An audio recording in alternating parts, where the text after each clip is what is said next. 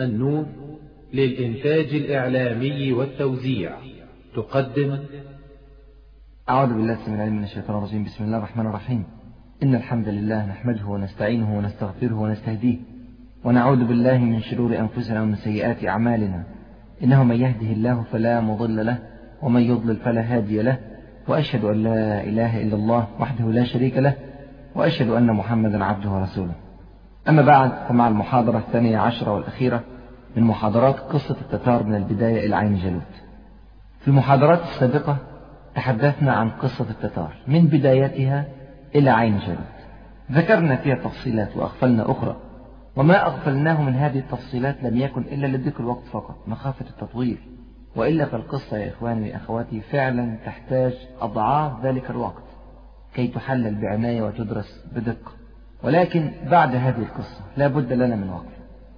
نحن لم نقص هذه القصة لمجرد التأريخ لما سبق من أحداث الأرض أو لمجرد التنظير والتحليل دون عمل أو وقفة نحن نقص القصة كما ذكرنا في بادئ المحاضرات للعبرة للتفكر للاستفادة.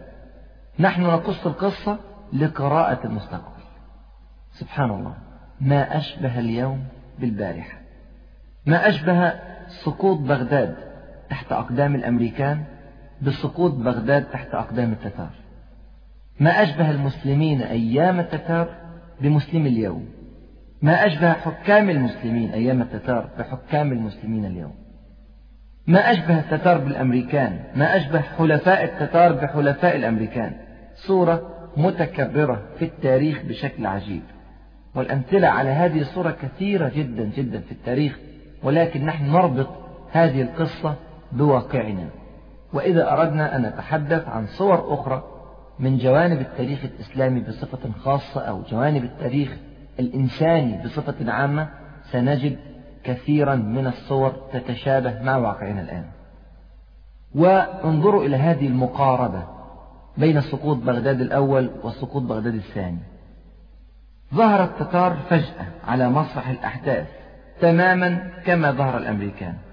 أمة بلا تاريخ. قامت على السلب والنهب.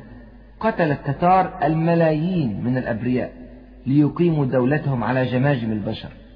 ولتسقى حضارتهم إن كانت هذه حضارة من دماء الملايين من دماء المظلومين. كذلك فعل الأمريكان. قتل الأمريكان مئات الألوف بل الملايين من الهنود الحمر لكي يقيموا لهم دولة. نهبوا ثروات غيرهم أقاموا ما يسمونه أيضا بحضارتهم على أشلاء وجماجم سكان البلاد الأصليين. ومرت الأيام وصار الأمريكان قطبا أوحدا في الأرض تماما كما صار التتار ولم يقبلوا بالآخر أبدا. ورسخوا الظلم والبطش والقهر في الأرض مع ادعائهم المستمر أنهم ما جاءوا إلا لنشر العدل والحرية والأمان للشعوب. هكذا فعل التتار وهكذا يفعل الأمريكان. ما أشبه طاولة مفاوضات التتار بطاولة مفاوضات الأمريكان. عهود ولا ضمير مواثيق ولا أمان. كلمات جوفاء تطلق في الهواء لتسكين الشعوب إلى أجل ولخداع البشر إلى حين. والعزم مبين قبل التعاهد على نقض العهود والنية معقودة قبل اللقاء على الطعن في الظهر. دخل الأمريكان بلاد المسلمين بحجج واهية. تماما تماما كما دخل التتار بلاد المسلمين بحجج واهية. ما احتاجوا أبدا إلى دليل دامغ أو إلى حجة ساطعة. بل كلها أوهام في أوهام وادعاءات في ادعاءات تارة هم يحاربون الإرهاب. تارة يرسخون الديمقراطية. تارة يحررون الشعوب. تارة يبحثون عن أسلحة الدمار الشامل. تارة يبحثون عن زعيم هنا أو هناك هكذا. ليس المهم أي سبب سيدخلون من ورائه ولا تحت أي مسمى سيدخلون ولكن حتما سيدخلون. وحارب الأمريكان في بلاد المسلمين حروبا كحروب التتار. حاربوا حروبا بلا قلب. لا تفرق بين مدني ومحارب أبدا. لا تفرق بين رجل وامرأة. لا تفرق بين طفل أو شاب أو شيخ كبير. واستولى الأمريكان على ثروات المسلمين تماما كما فعل التتار وإلا فما الفارق بين البترول وبين الذهب والفضة؟ وما الفارق بين تغيير المناهج وتبديلها وتزييفها وبين إغراق مكتبة بغداد طمس لكل ما هو إسلامي وروح همجية لا تقبل الحضارة. وسبحان الله كأن الله عز وجل أراد أن يطابق الأمريكان أفعال التتار فجعل خطواتهم في إسقاط بغداد شديدة الشبه بخطوات التتار. فكما تمركز التتار أولا في أفغانستان كذلك تمركز الأمريكان في أفغانستان. وكما تحالف بدر الدين لؤلؤ زعيم الأكراد في شمال العراق مع التتار كذلك تحالف أكراد الشمال العراقي مع الأمريكان. وكما فتح كيكاوس الثاني وقلج أرسلان الرابع المجال الأرضية التركية لقوات التتار فتح الأتراك الآن المجال الجوي التركي. إيه الفارق بين المجال الأرضي والمجال الجوي؟ وكما اخترقت الجيوش التترية أراضي المسلمين دون مقاومة لتصل إلى العراق كذلك اخترقت جيوش الأمريكان أراضي المسلمين الآن وليس فقط بدون مقاومة ولكن بترحيب عال وباستقبال حافل حقا ما أشبه اليوم بالبارحة. وكما فكر التتار إخواني في التعاون مع الشيعة في العراق فكر الأمريكان كذلك. وكما استغل التتار بعض المنافقين من المسلمين لبث الحرب الإعلامية التي تحط من نفسيات المسلمين وتلقي الرعب في قلوبهم قام الأمريكان بنفس الشيء. حتى رأينا الصحف القومية في البلاد الإسلامية تتحدث عن تدريبات وتسليحات وإمكانيات الأمريكان وتوسع الفجوة جدا جدا بين أمريكا والمسلمين وتحبط المسلمين من أي إمكانية للمقاومة. وكما عمد هولاكو إلى توصية مؤيد الدين العلقمي الشيعي أن يحاول إنقاذ أعداد الجيوش الإسلامية كذلك فعل الأمريكان مع كثير من بلاد المسلمين. فوضعوا عليها قيودا في التسليح وفي أعداد الجنود وفي التدريبات وفي غير ذلك من الأمور العسكرية. وكما حوصرت بغداد من التتار حوصرت من الأمريكان. وكما قصفت بغداد من التتار قصفت من الأمريكان. وكما انهارت أسوار بغداد تحت قذائف التتار انهارت أسوار بغداد أيضا تحت قذائف الأمريكان. وكما طلب التتار تسليم المجاهدين فعل كذلك الأمريكان. وكما طلب التتار تدمير الأسلحة فعل كذلك الأمريكان. موقف ورضي بالهوان كذلك فعل صدام حسين. وكما قتل ولد المستعصم قبل أن يقبض عليه قتل ولد صدام قبل أن يقبض عليه. وكما خالف التتار عهودهم بالأمان قبل دخول بغداد كذلك خالف الأمريكان. وكما قال التتار أنهم سيخرجون من البلاد بعد تحريرها من المستعصم بالله كذلك قال الأمريكان ولم يخرج التتار ولم يخرج الأمريكان. وكما كون التتار مجلسا للحكم في العراق من المسلمين الموالين لهم كون كذلك الأمريكان نفس المجلس وبنفس الطريقة. وكما كان ذلك المجلس لا يساوي شيئا عند التتار فكذلك هذا المجلس لا يساوي شيئا عند الأمريكان. سبحان الله. صورة بالكربون من التاريخ. لكن يا إخواني ويا أخواتي كل هذا الشبه بين التتار والأمريكان لا يخيفني ولا يرهبني. فملة الكفر واحدة وحال الكفار يتشابه في كل الأزمان. إنما ما يخيفني حقا ويرهبني هو تشابه واقع المسلمين اليوم مع واقعهم أيام التتار. فنحن كما ذكرنا في الدرس السابق لا نهزم أبدا أبدا لقوة الكفار سواء كانوا من التتار أو من الفرس أو من الروم أو الروس أو الأمريكان أو غيرهم إنما نهزم لضعفنا في المقام الأول. افتقر المسلمون أيام التتار لكل مقومات النصر قبل عين جالوت بالطبع قبل أيام قطز رحمه الله. افتقروا إلى كل مقومات النصر. فكان لابد من الهزيمة والذل والهوان. وكذلك افتقر المسلمون في زماننا إلى نفس مقومات النصر. فكانت النتيجة هي العربدة الأمريكية والروسية والهندوسية واليهودية والصربية في أراضي المسلمين. الأمراض الأخلاقية يا إخواني وأخواتي التي تفشت في الأمة الإسلامية وكانت سببا في هذا الانهيار الرهيب أمام التتار هي نفس الأمراض الأخلاقية التي تفشت في أمتنا اليوم. لابد لابد أن يقف المسلمون وقفة صادقة مع أنفسهم يفتشون عن أدوائهم الخطيرة. لماذا يفعل أهل الأرض بنا ما يشاءون ونحن نزيد على المليار؟ لماذا؟ سؤال لا بد من الإجابة عليه بصدق. لماذا لا يأبه بنا أهل الشرق أو أهل الغرب؟ لماذا نزع الله عز وجل المهابة منا من قلوب أعدائنا؟ ولماذا ألقى في قلوبنا الوهن والضعف والخور؟ لماذا؟ فلنراجع التاريخ يا إخواني ولنراجع الواقع. لقد سمعنا قبل ذلك في الدرس السابق وفي غضون المحاضرات السابقة بصفة عامة سمعنا أسباب النصر. أيام قطز رحمه الله. وهي نفس أسباب النصر في كل معارك المسلمين. بدءا من أيام الرسول صلى الله عليه وسلم ومرورا بكل الانتصارات الإسلامية. وإلى زماننا الآن بل وإلى يوم القيامة. لأن أسباب النصر من السنن الإلهية. والسنن الإلهية لا تتغير ولا تتبدل.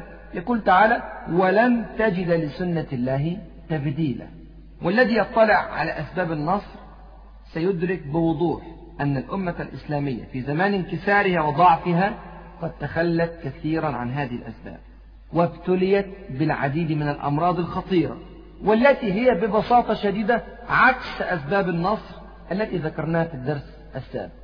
تعالوا كده نقلب أسباب النصر ونعرض الأمراض التي تعاني منها أمتنا الآن ثم كيف نتخلص من هذه الأمراض؟ المرض الأول هو عدم وضوح الهوية الإسلامية. والقاعدة الإسلامية الأصيلة التي وضحت لنا بعد عين جالوت هي إن تنصروا الله ينصركم. ونصر الله عز وجل يكون بتطبيق شرعه والالتفاف حول راية إسلامية واحدة. ولا بد أن تكون الراية إسلامية بوضوح إسلامية لا عنصرية ولا قبلية ولا قومية أما البعد عن منهج الله عز وجل وقبول الحلول الشرقية والغربية والإعراض عن كتاب الله عز وجل وعن سنة رسوله الكريم صلى الله عليه وسلم فهذا أصل البلاء وهذا موطن الداء.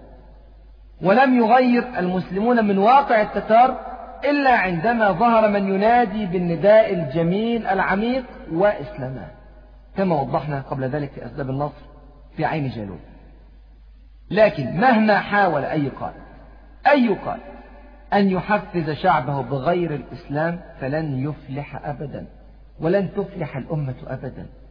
أبى الله عز وجل أن ينصرنا إلا إذا ارتبطنا به في الظاهر والباطن.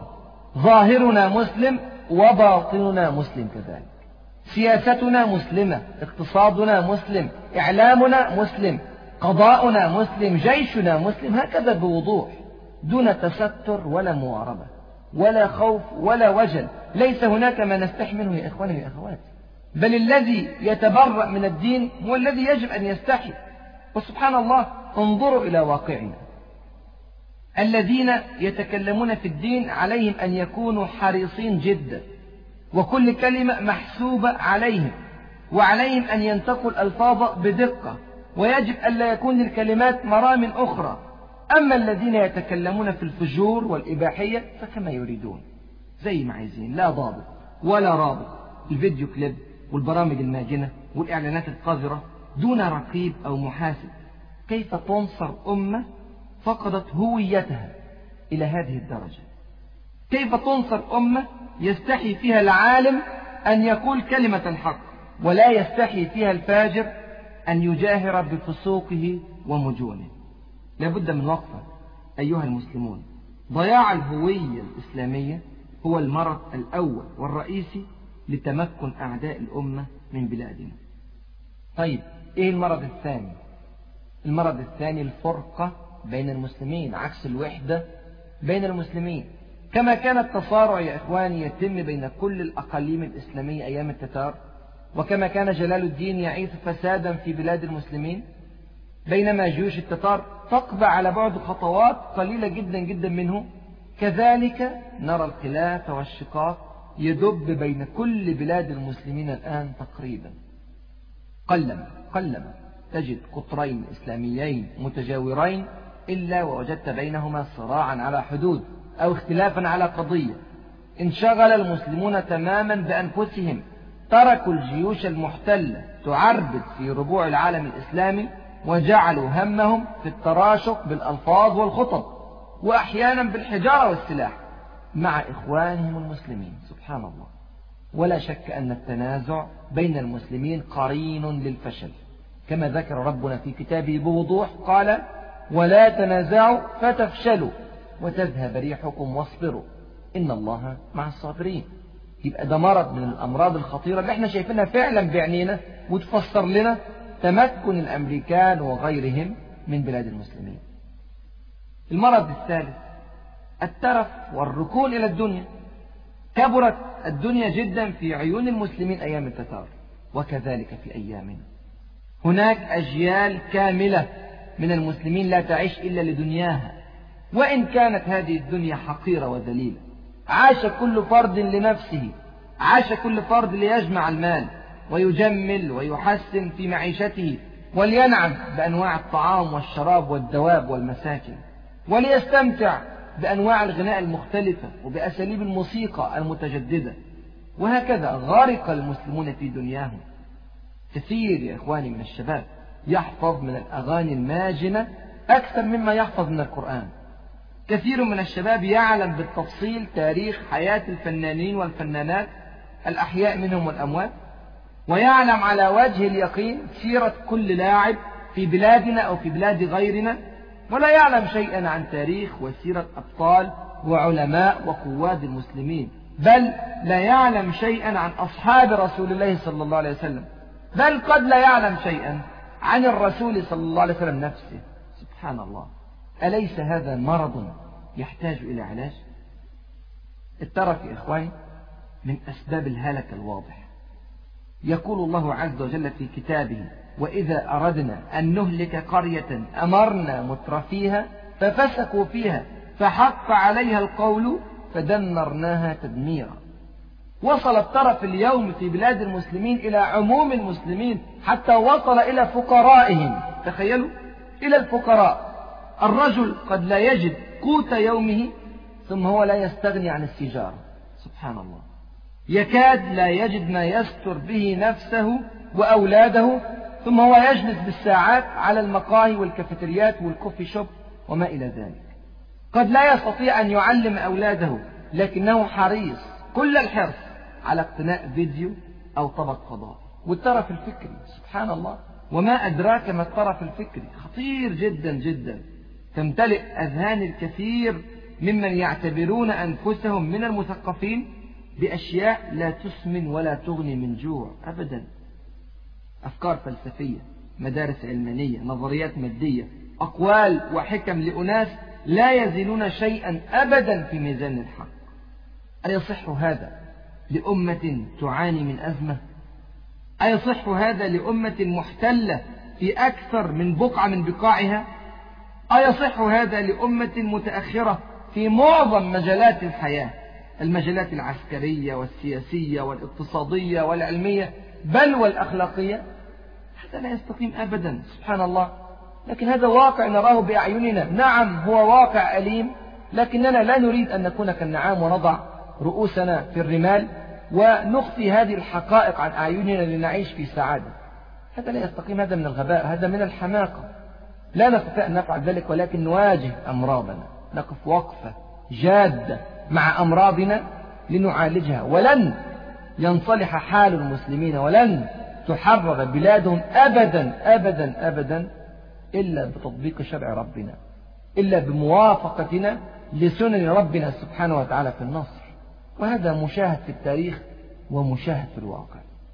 المرض الرابع من أمراض الأمة الإسلامية وهو من الأمراض الخطيرة ترك الجهاد يا إخواني. كنتيجة طبيعية للانغماس في الدنيا والترك الزائد عن الحد ترك المسلمون الجهاد. ورضوا بالسير في ذيل الأمم. وقبل المسلمون ما سماه عدوهم السلام بينما هو بوضوح استسلام. لم يفقه المسلمون أيام التتار كما لم يفقه كثير من المسلمين في زماننا الآن أن السبيل الأساسي لاستعادة حقوق المسلمين المنهوبة هو الجهاد. وأنه وإن كان السلام يصلح أن يكون اختيارا في بعض الظروف إلا أن السلام لا يمكن أن يكون الخيار المطروح إذا انتهبت حقوق المسلمين. وإذا سفكت دماؤهم وإذا شردوا في الأرض وإذا استهزئ بدينهم وبرأيهم وبمكانتهم. لم يفقه المسلمون أن السلام لا يكون إلا باستعادة كامل الحقوق ولا يكون إلا ونحن أعزاء. ولا يكون إلا ونحن نمتلك قوة الردع الكافية للرد على العدو إذا خالف معاهدة السلام. أما بدون ذلك فالسلام لا يكون سلاما بل يكون استسلاما وهو ما لا يقبل في الشرع. يجب أن يفقه المسلمون جيدا. أن كلمة الجهاد ليست أمرا عيبا يجب أن نستحي منه أو نداريه. ليست كلمة قبيحة يجب أن تنزع من مناهج التعليم ومن وسائل الإعلام ومن صفحات الجرائد والكتب ومن خطب الجمعة ومن الدروس ومن غير ذلك. أبدا يا إخواني الجهاد كلمة عظيمة جدا. الجهاد ذروة سنام الإسلام. الجهاد أعلى ما في الإسلام. شاء ذلك أم أبى أعداء الأمة أي أعداء للأمة؟ سواء من خارجها أو سواء من أبنائها. كلمة الجهاد بمشتقاتها وردت في كتاب الله عز وجل أكثر من ثلاثين مرة. كلمة القتال بمعنى قتال الأمة لأعدائها هذه الكلمة وردت أكثر من تسعين مرة في كتاب الله عز وجل. كلمة النصر وردت أكثر من 140 مرة. أين نذهب بهذه الكلمات؟ أين نذهب بهذه الآيات؟ أين نذهب بقول الله عز وجل يا أيها النبي حرض المؤمنين على القتال؟ أين نذهب بقوله تعالى يا أيها الذين آمنوا قاتلوا الذين يلونكم من الكفار وليجدوا فيكم غلظة. إمتى تظهر الغلظة؟ إن كانت كل بلاد المسلمين محتلة وإحنا لسه بندور على السلام. أين نذهب بقول الله تعالى يا أيها الذين آمنوا قاتلوا المشركين كافة كما يقاتلونكم كافة؟ يا إخواني ويا أخواتي أن لأمة تريد أن تحمي نفسها وتدافع عن عرضها وشرفها أن تترك الجهاد والقتال. في أي عرف أو في أي قانون أو في أي ملة تحفز الأمة التي تحتل في المشرق والمغرب على عدم الحديث عن الجهاد والقتال والحرب والإعداد. في أي قانون هذا؟ أنا أعتقد يا إخواني أن هذا المرض مرض ترك الجهاد وترك الحديث عنه وترك الإعداد له من أعظم أمراض الأمة. وليس في تاريخنا أبدا أبدا أي قيام إلا به إلا بالجهاد في سبيل الله ولنا في التاريخ عبرة.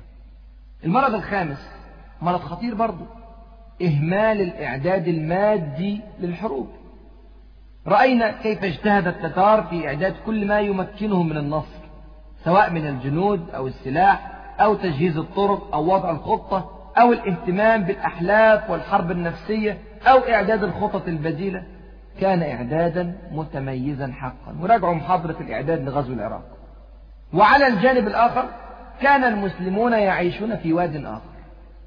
أهملت الجيوش الإسلامية وانحدر مستواها ولم يهتم حاكم بتحديث سلاحه أو تدريب جنده لم توضع الخطة المناسبة. لم توجد المخابرات الدقيقة. تهاون المسلمون جدا جدا في إعدادهم. رتبت أولوياتهم بصورة مخزية. بينما كانت تنفق الملايين الملايين على القصور وعلى الرخام وعلى الحدائق وعلى الحفلات لم ينفق شيء على الإعداد العسكري والعلمي والاقتصادي للبلاد. بينما قل ظهور النماذج المتفوقة في المجالات العلمية والقيادية والإدارية كثر ظهور المطربين والمطربات. والراقصين والراقصات واللاعبين واللاعبات واللاهين واللاهيات. سبحان الله أهذه أمة تعد لتحرير بلادها من عدو محتل؟ سبحان الله أمة بهذا الإعداد لابد أن تهزم. أمة الإسلام يا إخواني بغير إعداد لا تقوم. ليس معنى أننا نريد أن نتوكل على الله عز وجل أن نهمل الأسباب. وليس معنى أننا نطلب الإعداد أن نهمل الاعتماد على ربنا سبحانه وتعالى. لا بد من الأمرين معا. نبذل قصارى جهدنا في إعداد الأسباب المادية ونلجأ إلى الله عز وجل بصدق أن ينصرنا على أعدائنا وأن ييسر لهذه الأسباب أن تؤتي نتائجها. يبقى ده كان مرض خطير جدا وما زال مستمرا. الحقيقة وراجعوا الإحصائيات لحال الأمة الإسلامية العلمي والاقتصادي والسياسي والعسكري عشان تعرفوا مدى المأساة التي تعيشها الأمة. المرض السادس. افتقار المسلمين إلى القدوة. تربية القدوة كما ذكرنا كثيرا قبل ذلك أعلى آلاف المرات من تربية الخطب والمقالات. الجنود يشعرون بالغربة الشديدة ويفقدون الحماسة تماما إذا افتقدوا القدوة. ألف خطاب للتحميس على الجهاد لا يفعل شيئا إذا وجد الجنود قائدهم أول المختبئين عند الكوارث. ألف خطاب عن تحمل الظروف الصعبة والرضا بالقليل والزهد في الدنيا وتحمل المصائب الاقتصادية لا يغني شيئا. إن وجد الشعب زعيمه يتنعم في القصور وينفق الملايين على راحته وسعادته ورفاهيته وحفلاته الصاخبة ألف خطاب عن الأخلاق الحميدة. لا يقدم شيئا في الأمة. إن كان الذي يقتدى به لا يصلي أصلا ولا يصوم ولا يتسم بنظافة اليد واللسان. وبطهارة الضمير والوجدان. كيف يلتزم شعب بدينه وبشرع ربه وقلما استمع إلى لفظ الجلالة الله من زعيمه أو أستاذه أو مربيه؟ المرض السابع الخطير جدا جدا موالاة أعداء الأمة. وخلي بالكم كل ما نذكره الآن هو عكس أسباب النصر. لو رجعتوا أسباب النصر العشرة اللي قلناها قبل كده هتلاقوا الأمراض ديت برضو عشرة وهي عكس أسباب النصر. ليس في ديننا لبس ولا غموض. تركنا صلى الله عليه وسلم على المحجة البيضاء. ليلها كنهارها لا يزيغ عنها إلا هالك. موالاة أعداء الأمة. مرض خطير. دوما كانت هذه المصيبة سببا مباشرا من أسباب سقوط الأمة الإسلامية. ما جرت موالاة أعداء الأمة على الأمة إلا الويلات والكوارث. وإنها والله والله لخزي الدنيا وعذاب الآخرة. يقول تعالى في كتابه الكريم يا أيها الذين آمنوا لا تتخذوا الذين اتخذوا دينكم هزوا ولعبا من الذين أوتوا الكتاب من قبلكم والكفار أولياء. واتقوا الله إن كنتم مؤمنين. تحذير مباشر وخطير. رأينا في قصتنا كيف اقترف الكثير من زعماء المسلمين جريمة موالاة التتار. ورأينا العواقب بوضوح. بل رأينا كيف أن هذه الموالاة الممقوتة لم تنفع حتى أصحابها لأنه عادة ما يضحي النصارى أو اليهود أول ما يضحون بمن والاهم من المسلمين سبحان الله لأنهم لا وزن لهم عندهم ولا قيمة.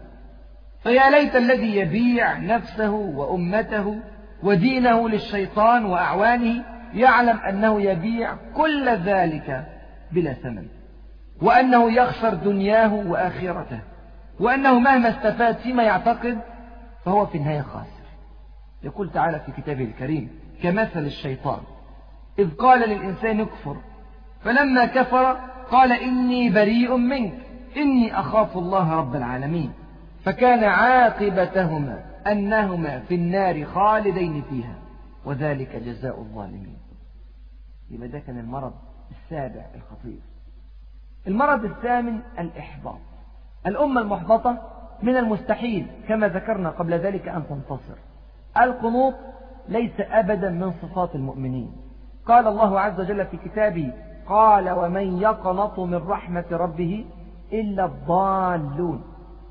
عمل التتار كما عمل الأمريكان وكما عمل أتباع الأمريكان على خفض الروح المعنوية للشعوب المسلمة إلى أدنى درجة ممكنة. عظموا كل ما هو تتري أو أمريكي وخفضوا كل ما هو مسلم. وسعوا الفجوة جدا جدا بين إمكانيات العدو وإمكانيات الأمة. صوروا لهم أنه لا سبيل للنجاة إلا بالخنوع والخضوع والتسليم. مش معنى أننا نذكر كل هذه الأمراض ونذكر واقعا نعيش أننا نحبط أبدا؟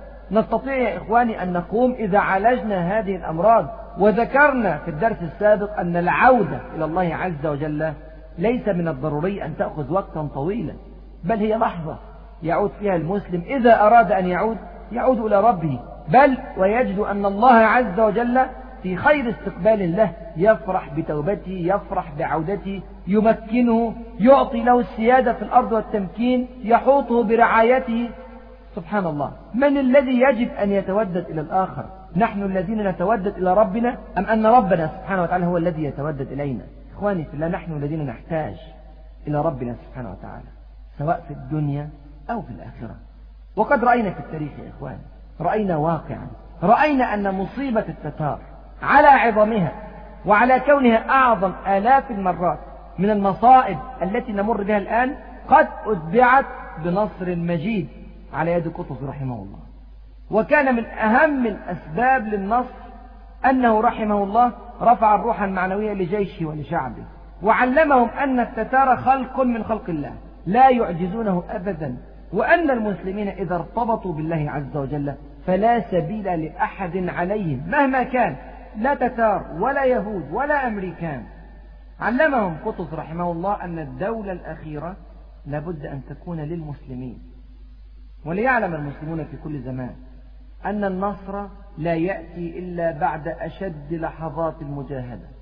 هذه حقيقة يا إخواني ويا وليعلم المسلمون في كل زمان أنه إذا أوصدت كل الأبواب وأظلمت الدنيا وشعر المسلمون أن الأزمة قد بلغت الذروة التي لا ذروة بعدها فكل هذه علامات واضحة وبينة على أن النصر سبحان الله أصبح قريبا جدا. استمعوا إلى قول الله عز وجل في سورة البقرة. يقول أم حسبتم أن تدخلوا الجنة؟ ولما يأتكم مثل الذين خلوا من قبلكم مستهم البأساء والضراء وزلزلوا. حتى يقول الرسول والذين آمنوا معه متى نصر الله؟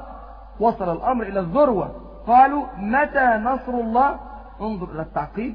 ألا إن نصر الله قريب. عند ارتفاع ذروة المأساة يأتي نصر الله عز وجل. هذه من سنن رب العالمين سبحانه وتعالى في كونه وفي خلقه. المرض التاسع توسيد الأمر لغير أهله. رأينا في قصة سقوط بغداد الأولى كيف أن الأمر قد وسد لغير أهله كثيرا. ضيعت الأمان. تولى المناصب العليا في البلد أناس افتقروا إلى الكفاءة كما افتقروا إلى التقوى. فلا قوة ولا أمانة وهذه والله الطامة الكبرى. إذا لم يصل إلى مراكز القيادة إلا أصحاب الوساطة أو القرابة أو الرشوة فهذا أمر خطير بل شديد الخطورة. إذا رأيتم أن القريب لا يوظف إلا قريبه وأن المراكز تباع وتشترى وتهدى وأن أصحاب الكفاءات لا تقدر كفاءتهم ولا يرفع من قدرهم فاعلم أن النصر في هذه الظروف مستحيل. إذا كنا نجد أننا الآن في ذيل الأمم كما كان الوضع أيام التتار فلننظر إلى مراكز القيادة. في مختلف المجالات يا إخوان في كل شيء. ومن جلس على هذه الكراسي ومن احتل هذه المجالس. لننظر كيف وصلوا إلى هذه المراكز. إن رأيت أنهم وصلوا إليها بأسلوب لا يرضي الله عز وجل فاعلم أن النصر متأخر ولن ينصلح إلا بتعديل الأمور وبتسليم المناصب إلى من يستحقها. لا سبيل للنصر إخواني وأخواتي إلا بتوسيد الأمر إلى أهله وإلا بجعل الأمور في يد الذي جمع بين عمق العلم وصلاح العمل ونقاء الضمير وحسن السيرة. المرض العاشق والأخير الذي نذكره في هذه المحاضرة هو غياب الشورى. الشورى كما ذكرنا أصل من أصول الحكم في الإسلام. والذي لا يأخذ بها يضحي بملايين الطاقات في شعبه ويفترض في نفسه الكمال ويخالف طريق الأنبياء ويورث الضغين في قلوب أتباعه ويقع في الخطأ تلو الخطأ. وفوق ذلك كله إخواني يخالف أمر الله عز وجل الذي جاء بلفظ صريح في كتابه العزيز قال وشاورهم في الأمر. وما نقصده هنا هو الشورى الحقيقي لا الشورى الوهمية التي ليس لها من هم إلا جمع الآراء المؤيدة لرأي الزعيم الأوحد. ولا نريد الشورى التي تغلب آراء الدكتاتور في ورق سليفان جميل جدا جدا اسمه الديمقراطية وهو غلاف ليس له أي قيمة. لا يلبث أن يرمى في سلة المهملات ويبقى رأي الدكتاتور. يبقى ده كان المرض العاشر من الأمراض التي أدت إلى انهيار المسلمين تحت أقدام التتار وكذلك انهيار المسلمين الآن تحت أقدام أعدائهم من أمريكان أو يهود أو هندوس أو صرب أو غيرهم فتلك إخواني في الله عشرة كاملة.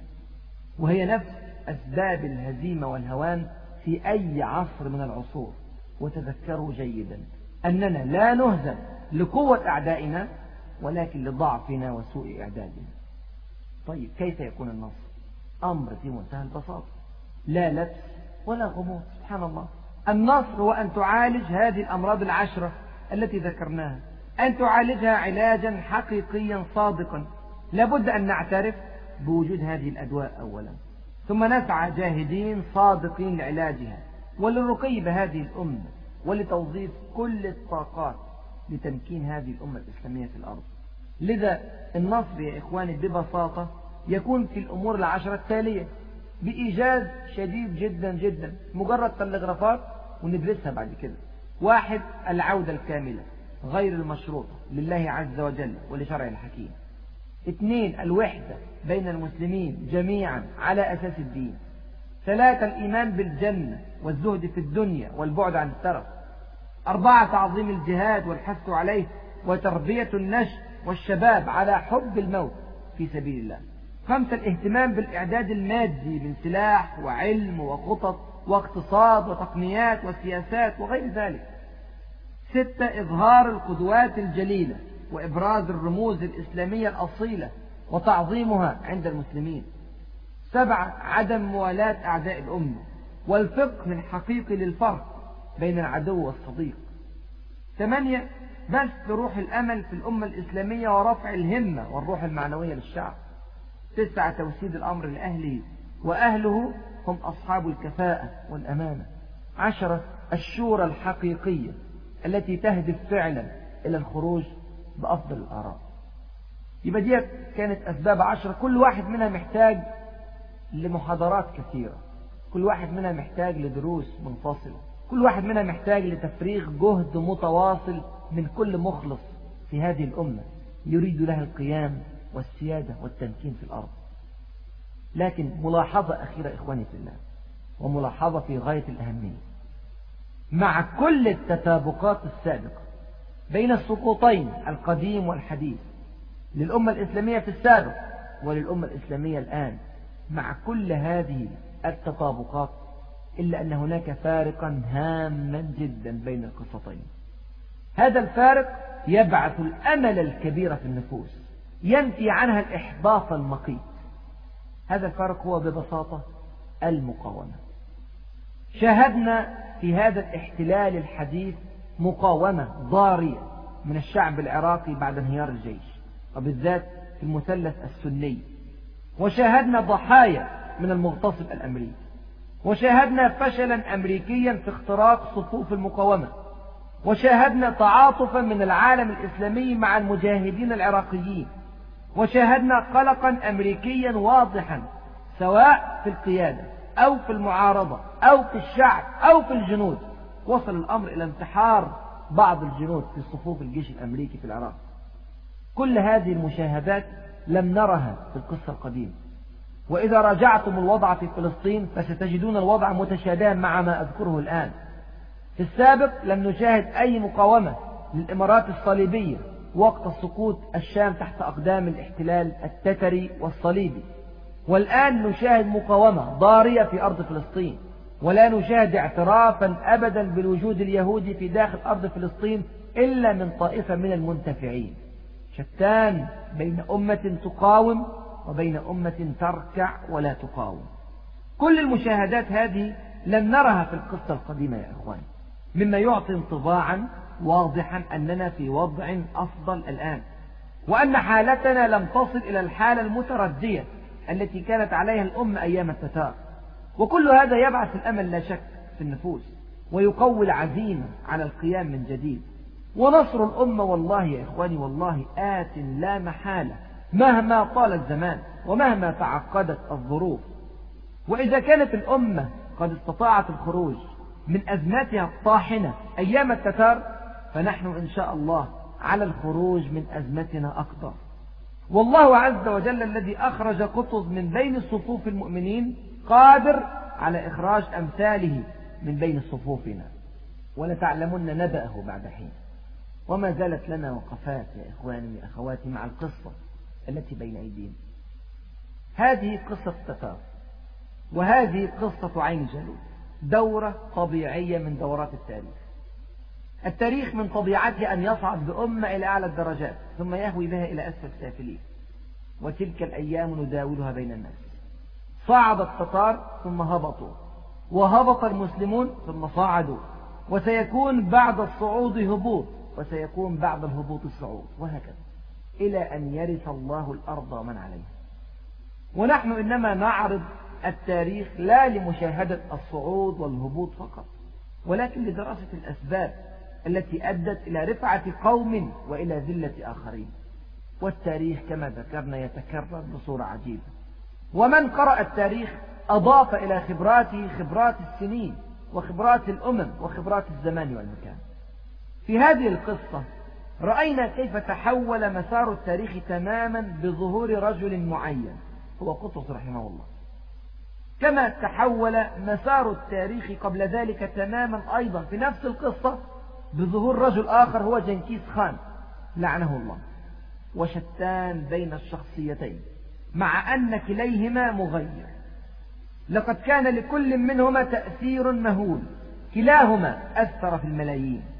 كلاهما أثر في جغرافية الأرض. كلاهما أثر في حركة التاريخ. ولكن شتان بين الأثرين. أما الأثر الأول فقد استمد قوته من قوة الإيمان والروح. وشريعة الإسلام. وأما الأثر الثاني فقد استمد قوته من قوة الجسد والسلاح وشريعة الغاب. من السهل جدا أن تدمر ولكن من الصعب جدا أن تبني. من السهل جدا أن تظلم ولكن من الصعب جدا أن تعدل. من السهل جدا أن تغضب ولكن من الصعب جدا أن تعفو. وهذه هي روعة الإسلام. قطز إنسان كما أن جنكيز خان إنسان. لكن الأول جمل إنسانيته بالإسلام والثاني يا لخسارته حرم الإسلام فتغيرت حركة التاريخ تبعا لذلك. قطز بنى حضارة الإنسان واستحق أن يكون خليفة في الأرض. قال تعالى إني جاعل في الأرض خليفة. وجنكيز خان هدم حضارة الإنسان واستحق بذلك أن يكون مسخا ملعونا. قال تعالى اذهب فمن تبعك منهم لأملأن جهنم منكم أجمعين. وأمثال جنكيز خان في الأرض كثير ولكن على عكس ذلك. أمثال قطز في الأرض قليل. لأنه كما ذكرنا ما أسهل التدمير وما أصعب البناء. وإن تطع أكثر من في الأرض يضلوك عن سبيل الله. وسبحان الله يا إخوان. من المؤرخين من يشكك في أن التاريخ لا يصنع بإنسان بعينه وأن الإنسان الفرد لا يقوى على تغيير المجتمعات ولا يقوى على تغيير حركة التاريخ ولكن التاريخ نفسه سبحان الله يثبت عكس ذلك يا إخواني. تغيرت حركة التاريخ تماما في أزمان كثيرة وفي أماكن متعددة بظهور أشخاص بعينهم. لا أقول لك تغيرت بحياة رسول أو نبي فهذا واضح مفهوم. وجود الوحي والتوجيه الرباني المباشر يجعل المقارنة مع بقية فترات التاريخ مستحيلة. لكن أقول لك تتغير حركة التاريخ بأشخاص معينة لا أنبياء ولا رسل. يعني مثلا تغيرت حركة التاريخ بوجود رجل مثل أبي بكر الصديق رضي الله عنه وأرضاه ورجع حروب الردة.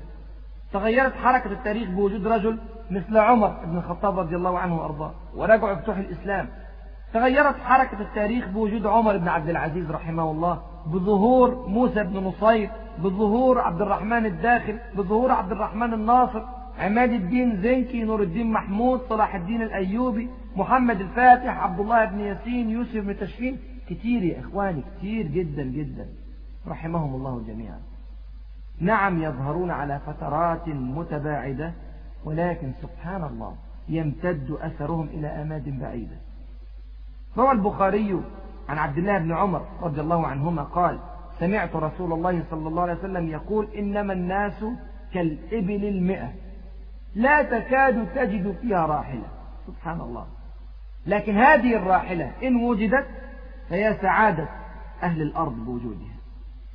روى أبو داود عن أبي هريرة رضي الله عنه قال قال رسول الله صلى الله عليه وسلم إن الله يبعث لهذه الأمة على رأس كل مئة سنة من يجدد لها دينها. سبحان الله. قطز لا شك كان من هؤلاء المجددين. إن شئت فتحدث عن إيمانه وخشوعه. وإن شئت فتحدث عن عفته وعفافه. تحدث عن كفاءته ومهارته. عن صدقه وإخلاصه عن جهاده وتضحيته. عن قوته وبأسه عن صبره ومصابرته. عن حلمه وتواضعه عن علمه. وخبرته سبحان الله كان رجلا مجددا بمعنى الكلمة. كان كما وصفه الإمام الذهبي رحمه الله في سير أعلام النبلاء حيث قال كان فارسا شجاعا سائسا دينا محببا إلى الرعية هزم التتار وطهر الشام منهم يوم عين جالوت ويسلم له إن شاء الله جهاده وكان شابا أشقر وافر اللحية تام الشكل وله اليد البيضاء في جهاد التتار. فعوض الله شبابه بالجنة ورضي عنه. سبحان الله. شوفوا جمال الكلام عن قطز رحمه الله. وكان كما وصفه ابن كثير رحمه الله في البداية والنهاية. قال كان شجاعا بطلا كثير الخير ناصحا للإسلام وأهله. وكان الناس يحبونه ويدعون له كثيرا. سبحان الله. لاحظ أن المؤرخين المسلمين يعلقون دائما على مسألة حب الناس للشخص. يعلقون على حب الرعية للزعيم. هذا مقياس دقيق جدا من مقاييس العظمة الحقيقية. الصالحون من هذه الأمة لا يحبون إلا صالحا ولا يبغضون إلا فاسدا. ومن أجمع الصالحون على حبه فهو محبوب عند الله عز وجل. ومن أجمع الصالحون على بغضه فهو بغيض عند الله عز وجل. ليس هذا كلامي ولكن كلام الحبيب المصطفى صلى الله عليه وسلم فيما رواه مسلم عن أبي هريرة رضي الله عنه وأرضاه قال قال رسول الله صلى الله عليه وسلم إن الله إذا أحب عبدا دعا جبريل فقال إني أحب فلانا فأحبه. قال فيحبه جبريل ثم ينادي في السماء فيقول إن الله يحب فلانا فأحبوه فيحبه أهل السماء. قال ثم يوضع له القبول في الأرض. وإذا أبغض عبدا دعا جبريل فيقول إني أبغض فلانا فأبغضه. قال فيبغضه جبريل ثم ينادي في أهل السماء إن الله يبغض فلانا فأبغضوه. قال فيبغضونه ثم توضع له البغضاء في الأرض. وهكذا يا إخوان نرى بوضوح في حركة التاريخ. أن هناك رجالا بعينهم يغيرون فعلا فعلا من مسار التاريخ. ولكن مع وضوح هذا الأمر ومع جلاء هذا الأمر أمام أعيننا في كل صفحات التاريخ فإن العجيب أن الناس دائما يبحثون عن هذا الرجل في خارج بيوتهم في خارج شوارعهم أو مدنهم. يعتقدون دائما أن هذا الرجل سيأتي من بعيد من بعيد جدا جدا من بعيد في المكان ومن بعيد في الزمان بل لعله يأتي من خارج الأرض. سبحان الله. لماذا لا يعد كل واحد منا نفسه وأهله وأبناءه وإخوانه ليكونوا هذا الرجل المغير؟ لماذا لا يكون قطز أنت؟ لماذا لا يكون قطز ابنك؟ لماذا لا يكون أخاك؟ لماذا ندرس التاريخ يا إخواني؟ ليه؟ قعدنا 12 محاضرة. نتكلم في التاريخ. ألسنا ندرسه لكي نسير على درب الصالحين ونتجنب دروب الفاسدين؟ لماذا لا نسير على خطوات قطز رحمه الله الواضحة الثابتة لنصل إلى عين جالوت في زمان كثر فيه التتار أو أشبه التتار؟ والله يا إخواني ما عاد لدينا عذر. أقيمت علينا الحجة ليهلك من هلك عن بينة ويحيى من حي عن بينة. تلك يا إخواني يا أخواتي كانت قصة قطز رحمه الله ولكن بقيت في القصة مفاجأة. بقي الفصل الأخير العجيب. بقيت مفاجأة قصوى في قصة قطز رحمه الله. والمفاجأة هي أنه لم يبقى قطز رحمه الله في كرسي الحكم إلا أحد عشر شهرا وسبعة عشر يوما فقط. ما كملش سنة سبحان الله.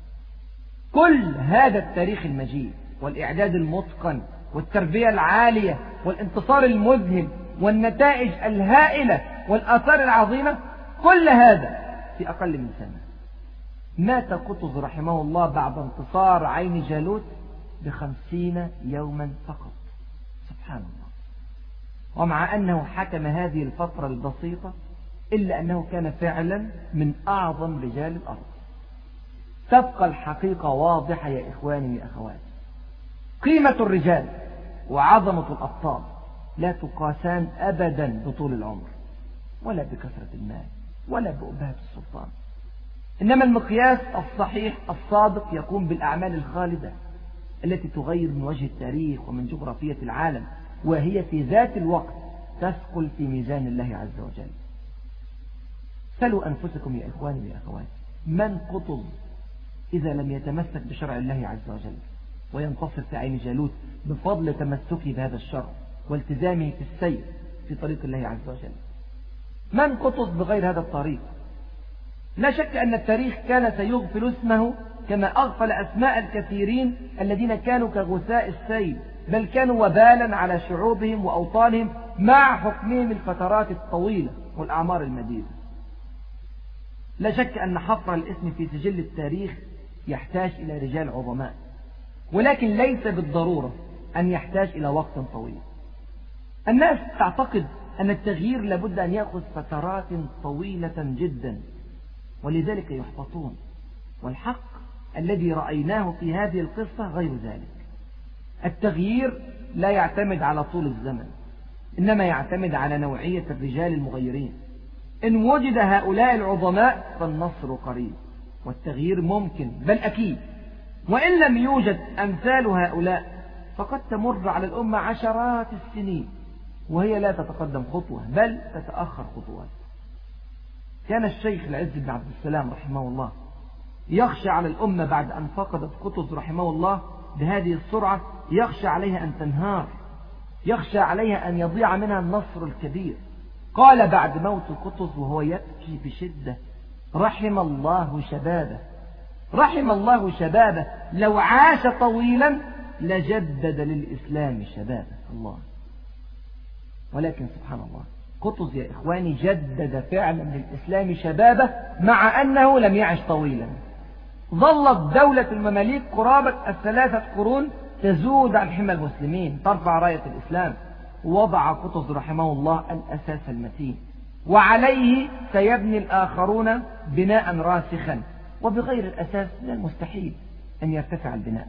يقول الشيخ العز بن عبد السلام رحمه الله ما ولي اسمع هذه الكلمات.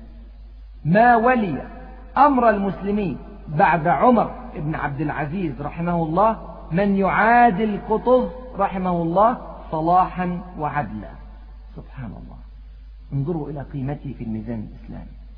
ثم نقول كيف صنع قطز رحمه الله هذا المجد؟ بل نقول كيف صنع قطز رحمه الله؟ صنع قطز رحمه الله يا إخواني وأخواتي بكتاب الله القرآن وبحديث رسول الله صلى الله عليه وسلم. سيبقى واضحا جليا أمام الناس أجمعين أن أعظم معجزات هذا الدين هي صناعة الرجال. وإلا خبروني بالله عليكم من عمر بغير الإسلام؟ من خالد بغير الإسلام؟ من طارق بن زياد بغير الإسلام ومن قطز بغير الإسلام. وكتاب الله بحمد الله بين أيدينا. وكذلك حديث رسول الله صلى الله عليه وسلم.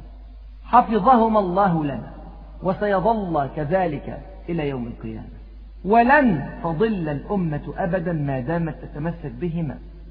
روى الإمام مالك في الموطأ أن رسول الله صلى الله عليه وسلم قال تركت فيكم أمرين لن تضلوا ما تمسكتم بهما كتاب الله وسنة نبيه. معين الأمة لا ينضب أبدا أيها المؤمنون. والله عز وجل الذي خلق خالدا والقعقاع وطارقا وصلاحا وكتب سيخلق لهذه الأمة دوما رجالا يغيرون من واقعها ويجددون لها دينها وشبابها ويبعثون في نفوس أبنائها الأمل ويقودونها بإذن الله إلى صدارة الأمم وقيادة العالمين بل ويقودونها إن شاء الله إلى جنات النعيم. في الإسلام يا إخواني وأخواتي والله عز الدنيا وعز الآخرة. وبعد إخواني وأخواتي في الله انتهت قصة التتار وانتهت قصة عين جالوت. ومات الصالحون ومات الطالحون. مات الجند الظالمون ومات الجند المؤمنون. ومرت الأعوام والأعوام والقرون والقرون. ذهبت الديار والرجال والقلاع والحصون. ذهبت الأفراح والأتراح وذهبت الضحكات والدموع. ذهب كل شيء ولم تبق إلا العبرة. لقد كان في قصصهم عبرة لأولي الألباب. الذي بقي يا إخواني هو كلام رسول الله صلى الله عليه وسلم. الذي أخرجه البخاري ومسلم عن أبي هريرة رضي الله عنه قال تكفل الله لمن جاهد في سبيله لا يخرجه إلا الجهاد في سبيله وتصديق كلماته بأن يدخله الجنة أو يرجعه إلى مسكنه الذي خرج منه مع ما نال من أجر أو غنيمة سبحان الله. هكذا. عز في الدنيا وعز في الآخرة. الذي بقي يا إخواني هو القانون الإلهي والسنة الكونية التي لا تتبدل ولا تتغير. إن ينصركم الله فلا غالب لكم. ونسأل الله عز وجل أن يجعل حياتنا كلها في سبيل الله وأن يجعل كلامنا وواقعنا ككلام أصحاب رسول الله صلى الله عليه وسلم وكواقعهم. عندما أجابوا رسول الله صلى الله عليه وسلم فقالوا نحن الذين بايعوا محمدا على الجهاد ما بقينا أبدا. وأسأل الله عز وجل أن يجعل لنا في التاريخ عبرة. فستذكرون ما أقول لكم. وأفوض أمري إلى الله. إن الله بصير بالعباد. السلام عليكم ورحمة الله وبركاته. مع تحيات النور للإنتاج الإعلامي والتوزيع.